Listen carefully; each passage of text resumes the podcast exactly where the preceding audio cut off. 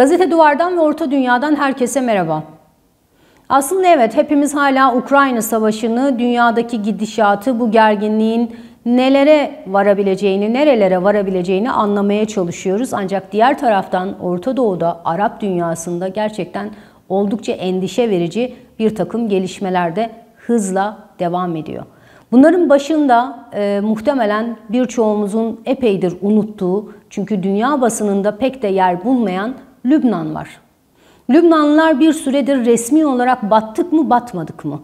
Resmi olarak Merkez Bankamız iflas etti mi etmedi mi gibi soruları tartışıyorlar. Aslında Lübnan için e, muhtemelen birçoğunuzun e, aşina olduğu bazı tanımlar da var. Mesela Orta Doğu'nun incisi, Orta Doğu'nun karanlık arka sokakları, minyatür Orta Doğu ya da Orta Doğu'nun Paris'i gibi.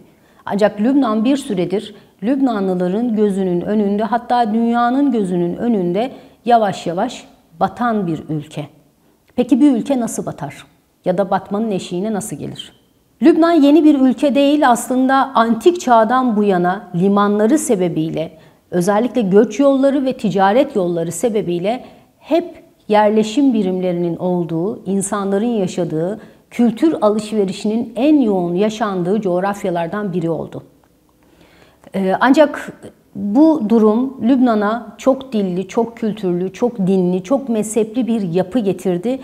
Bu yapı yani farklılık dünyanın farklı yerlerinde zenginlik ve gelişmenin anahtarı olurken Lübnan'da ne yazık ki on yıllardır kaosun doğrudan sebebi olarak ortaya çıktı. Lübnan uzunca bir süre Osmanlı Devleti'nin idaresi altında kaldı. Ardından Fransızların kontrolüne geçti. Diğer taraftan Lübnan bölge ülkeleri açısından hem siyasette, hem sanatta, hem ticarette, hem zanaatte aklınız, aklınıza gelebilecek bütün alanlarda öncülüğün, modernitenin, yeni görüşlerin, yeni akımların ortaya çıktığı ülke olmaya ya da topraklar olmaya devam etti. Ancak bütün bunlara rağmen Lübnan bir türlü Lübnanlılık üst kimliğini oluşturamadı. Her ne kadar Fransızlardan bağımsızlığını kazanmış olsa da Lübnan bir türlü Lübnanlılık üst kimliği altında insanları, farklı dinleri, farklı mezhepleri, farklı dilleri olan insanları tek çatı altında toplamayı başaramadı. Ve Lübnan kendi içinde bir taraftan yeniliğin, modernitenin bölgedeki öncüsü olurken diğer taraftan bu çok kimliliğin e, bir çeşit toplum içinde görünmez barajlar, duvarlar kurduğu bir yapıyla boğuşarak 1970'li yıllara kadar geldi ve bu yıllarda Orta Doğu'da yani bölgede zaten siyasi açıdan kaynayan birçok mesele vardı ve en nihayetinde Lübnan'da bir ulus kimliği inşa edemediği için dolayısıyla e, hani kendini savunacak mekanizmaları oluşturmuş bir devlete de sahip olmadığı için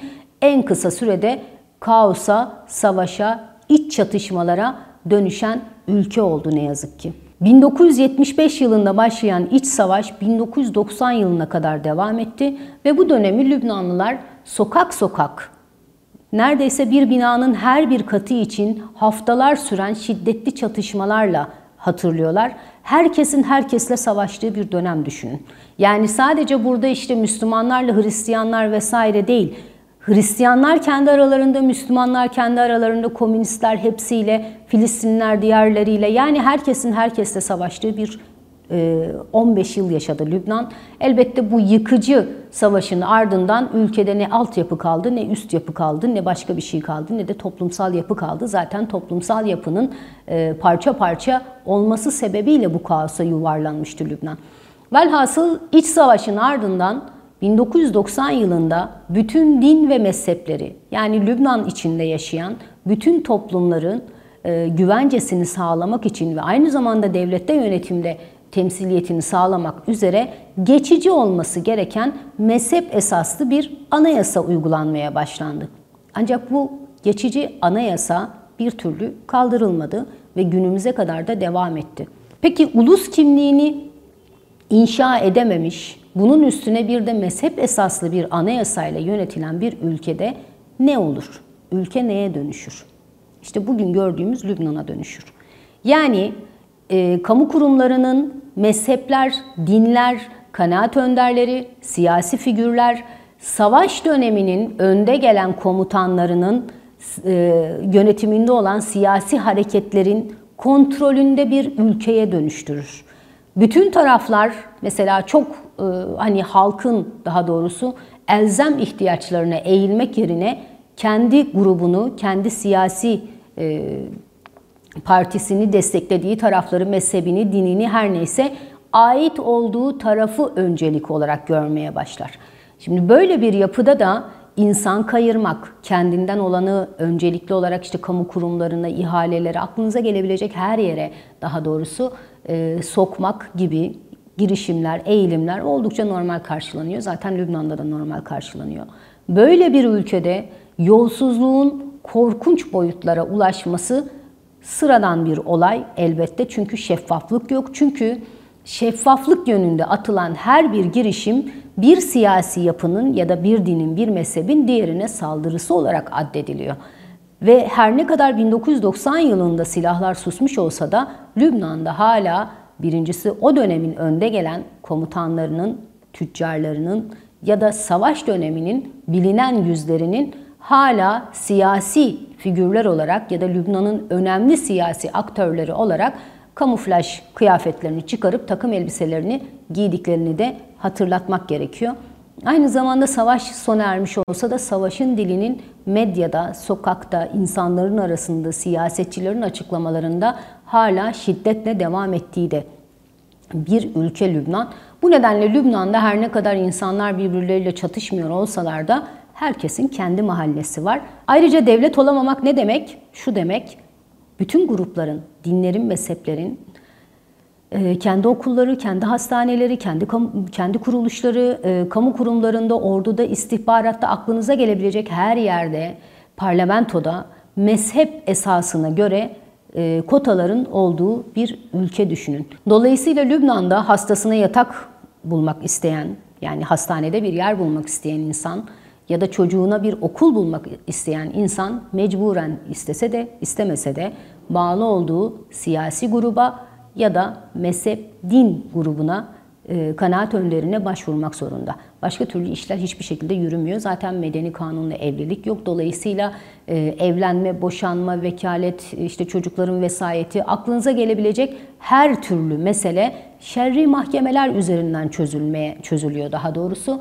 E, ve bütün bunlar insanlar istese de istemese de o mezhepçi sistemin içinde yer almak zorunda kaldıkları bir ortamın oluşmasına sebep oluyor. Ve nihayetinde Lübnan içten içe çürüyen e, bu yapıyla birlikte 2020 yılında Ağustos ayında büyük bir patlamanın da sahnesi oldu. Beyrut limanında e, on binlerce hani e, ton gıdanın, ilacın vesairenin bulunduğu silolarla birlikte e, koskoca liman or, havaya uçtu. Taş üstünde taş kalmadı. Aynı zamanda limana yakın mahalleler ki tarihi mahalleler buralar eşrefi olarak bilinen gidenler bilir belki. E, yüzlerce evinde harap olmasına sebep oldu. Aynı zamanda yüzlerce insan hayatını kaybetti ve bu süreç Lübnan'daki o işte ekonomik krizin, o toplumsal çözülmenin, o siyasetçilere, siyasi yapıya yönelik öfkenin daha da derinleşmesine sebep oldu.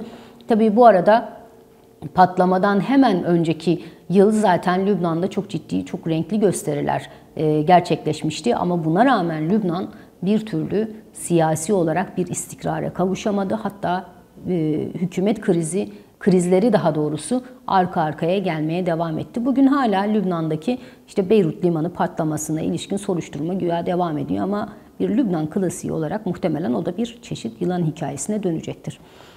Ve günümüzde Lübnan'da şöyle bir manzara söz konusu. Devletin e, buğday alacak parası yok. Çok ciddi bir yakıt krizi var. Hatta hastanelerdeki e, yoğun bakım ünitelerinde yatan hastaların bile nefes almasını, hayata bağlı kalmasını sağlayan makinaları çalıştıracak kadar bile elektrik sağlanamıyor. Jeneratörlere yetecek kadar elektrik, yakıt yok. Ve Beyrut'un göbeğinde merkezinde ki kiralar oldukça yüksektir. Elektrik kesintilerinin günde 20 saate ulaştığı, kırsal bölgelere doğru bunun bir gün, bir buçuk gün hatta iki güne kadar çıkabildiği biliniyor. Parası olan bile istese dahi birçok şeye ulaşamıyor. Çünkü Lübnan zaten e, birçok hani ihtiyaç kalemi açısından ithalata bağımlı bir ülke ve artık raflarda ürünlerin birçoğu bulunmuyor. Çünkü nakit krizi, döviz krizi var. Zaten Lübnan 1990 yılında iç savaş sona erdiğinde muhtemelen yapılabilecek en doğru şeyi yapmış ve 1 doları 1500 Lübnan lirasına sabitlemişti.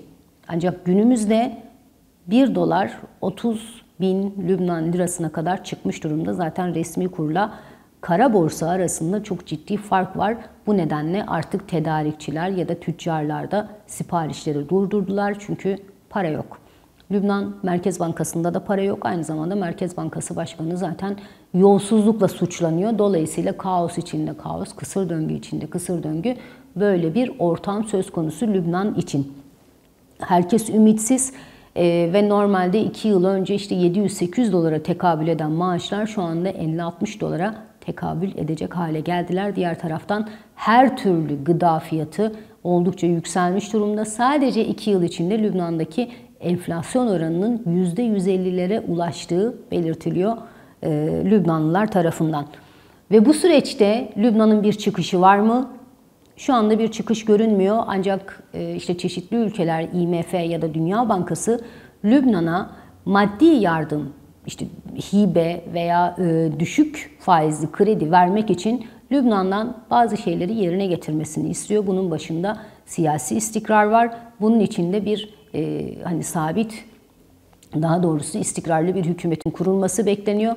Bu çerçevede Lübnan 15 Mayıs'ta seçimlere gitmeye hazırlanıyor. Ancak elektrik krizinden bahsetmiştim biraz önce. Seçim günü bütün seçim merkezlerinde elektriğin olması gerekiyor. Bunun nasıl sağlanacağı şu anda çok büyük bir sorun Lübnan içinde ve şiddetle tartışılan konulardan biri. Diğer taraftan e, işte çeşitli ülkeler evet bir takım e, bazı miktarlar ayırdılar Lübnan'a yardım için ancak yolsuzluğun çok ciddi boyutlarda olduğu da biliniyor ve açık açık bu ülkeler biz size doğrudan para vermeyiz diyorlar yolsuzluk sebebiyle ve proje karşılığında e, bütçelerin ya da bu işte yardım miktarlarının açılacağı daha doğrusu serbest bırakılacağı belirtiliyor. Peki projeyi kim hazırlayacak? Kimler hayata geçirecek? Böylesi bir çok başlılığın olduğu ülkede ki bölgedeki bütün siyasi gelişmelerde ya da çalkantılarda mesela Suudi Arabistan ve İran arasındaki çekişmelerden doğrudan etkilenen bir ülkede e, bir elektrik altyapısı ya da su sistemine ilişkin ihtiyacına ilişkin bir takım projeler gerçekten sağlıklı bir şekilde hayata geçirilebilir mi? Evet, Lübnan bir kere daha çok derin ve e, hani çıkışı çok kolay olmayan bir kısır döngüye düşmüş gibi görünüyor. Gazete Duvar'dan ve Orta Dünya'dan bu hafta bu kadar. Gelecek hafta başka bir konuda görüşmek üzere.